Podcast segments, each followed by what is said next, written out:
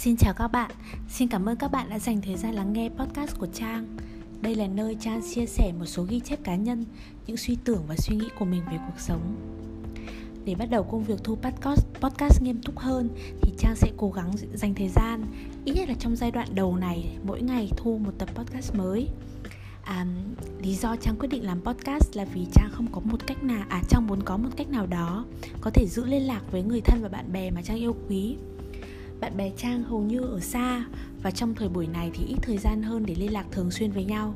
Mặc dù công nghệ giúp cho ta có thể dễ dàng hỏi thăm nhau những câu bề nổi, nhưng thời gian hạn chế cùng với những mối bận tâm của cuộc sống trưởng thành lại không cho phép ta ngồi xuống và trao đổi với nhau những vấn đề sâu hơn Mấy ngày hôm nay thì bạn bè Trang nhắn tin cho Trang nhiều và cười hỉ hả Bảo là buổi đêm nằm nghe mày kể chuyện cũng thích ra là phết um, và podcast này có vinh dự nhận podcast sponsor đầu tiên là một cái mic và một màng lọc âm thanh từ bốp là em trai trang ở hà nội. Như vậy thì thu podcast dù mới chỉ có hai ba tập thôi cũng đã làm trang rất vui rồi. Lý do thứ hai lý do lý do này thì vĩ mô hơn một chút là trang tin tưởng vào việc truyền phát ra những thông điệp và ý tưởng ra bên ngoài.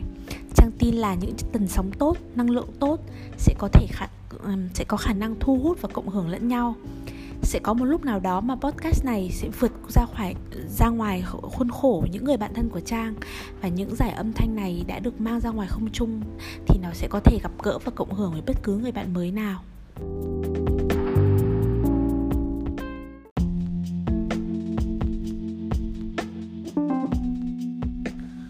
Hôm nay à, Trang sẽ chia sẻ với các bạn một bài viết tên là Thiền và Viết đây là một số suy nghĩ mà Trang ghi chép lại năm ngoái khi mà Trang bắt đầu thực hành thiền và viết mỗi buổi sáng. Đến bây giờ sau khoảng một năm rưỡi thì hiện giờ Trang không còn thiền được đều đặn như năm ngoái nữa mặc dù Trang rất là muốn. Um, có rất nhiều lý do trong đó có lý do lười cũng là rất là đáng để nói à, nhưng mà trang vẫn ghi chép và viết đều mỗi ngày. Đây là một số hoạt động thiên về rèn luyện tâm trí mà trang nghĩ xứng đáng để chia sẻ cùng các bạn. Mời các bạn cùng lắng nghe.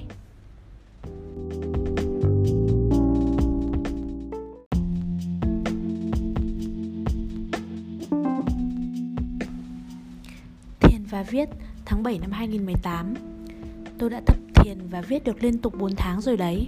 Mỗi ngày mỗi ngày các bạn đừng hỏi tôi về thiền. Tôi thực hành nó hoàn toàn như một trải nghiệm cá nhân. Tôi không xem phim, à không xem tivi, không đọc báo mạng Nên gần đây mới biết thiền được coi là mốt. Nhà nhà người người ai cũng nói đến thực hành thiền. Tôi không thực hành nó theo hướng tôn giáo. Tôi cũng chẳng biết gì về các tầng của thiền Hay thế nào là thiền đúng thiền sai. Tôi chỉ làm thế này. Show up mỗi ngày. Ngồi thật yên lặng Yên lặng trong cả suy nghĩ và cử động yên lặng tới mức mà ta nghe rõ được từng nhịp thở của chính mình. Rồi ta theo dõi nhịp thở đó, phập phồng, khoan thai, nhịp nhàng, nhịp nhận nâng lên, nhịp hạ xuống và cả những nốt nghỉ nhỏ ở giữa. Tôi không có vấn đề gì trong việc kiểm soát dòng suy nghĩ, vì việc của mình là theo dõi nhịp thở. Suy nghĩ cứ đến rồi đi, không có gì phải theo đuổi hay kiểm soát nó, hay là tắt nó. Trước đây thì tôi không hiểu lắm vì sao người ta nói thiền là thở. Hít sâu thở ra ư. Vì sau này tôi mới biết không phải như vậy. Và cái ngày thực, và cái ngày mà tôi thực sự hiểu về việc chú ý và hơi thở như thế nào, đó là ngày tôi biết chắc mình sẽ thực hành thiền mỗi ngày và lâu dài. Tôi sẽ ghi chép ở đây trải nghiệm của tôi. Tôi có thể, bạn bạn có thể thấy là hoàn toàn khác tôi. Cái này là cá nhân, tôi cũng chẳng biết thế nào là đúng, thế nào là sai cả. Khi ngồi yên và theo dõi hơi thở, chỉ theo dõi nó chứ không chú ý hít sâu thở ra tôi bỗng thấy nhịp điệu khoan khoan thai của nó mang lại một sự bình yên vô bờ bến.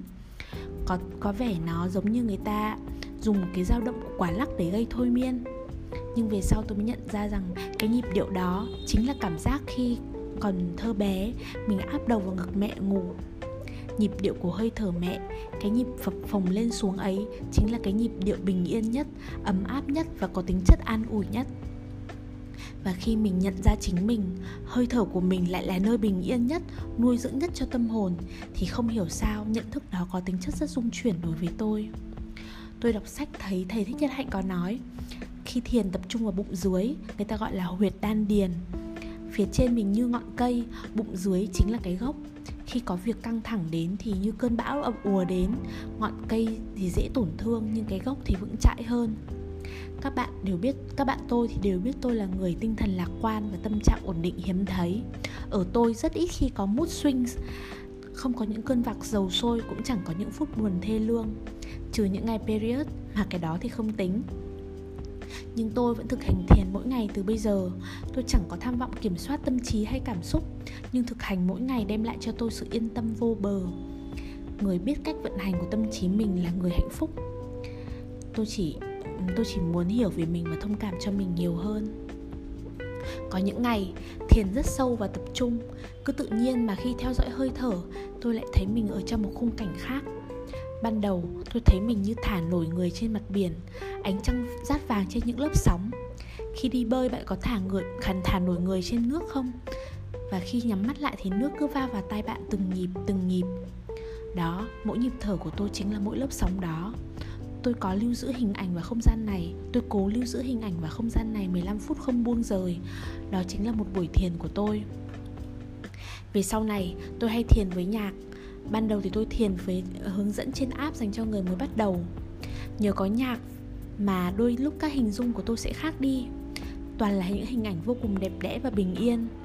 Có lần tôi tôi thấy mình đang thả người trên một hồ nhỏ trên núi có lẽ đợt đó đang vì đọc uh, vì đang đọc London những ngọn cây những ngọn cây cao vút rủ bóng trên đầu bơi ngửa trên núi một mình mà không thấy sợ gì chỉ thấy tuyệt đối bình yên và thanh khiết. Có lần thì là một bông hoa dại trên đồng cỏ rung rinh theo gió. Có lần gần đây thì là một cánh chim nhỏ bay qua những cánh rừng những chẳng cỏ. Mỗi nhịp thở là một lần trao cánh. Tôi chỉ có thể diễn tả cảm xúc này đó là sự hân hoan. Mỗi buổi sáng bắt đầu bằng 15 phút như thế, Không một ngày nào là tệ cả. Bạn có đồng ý với tôi không?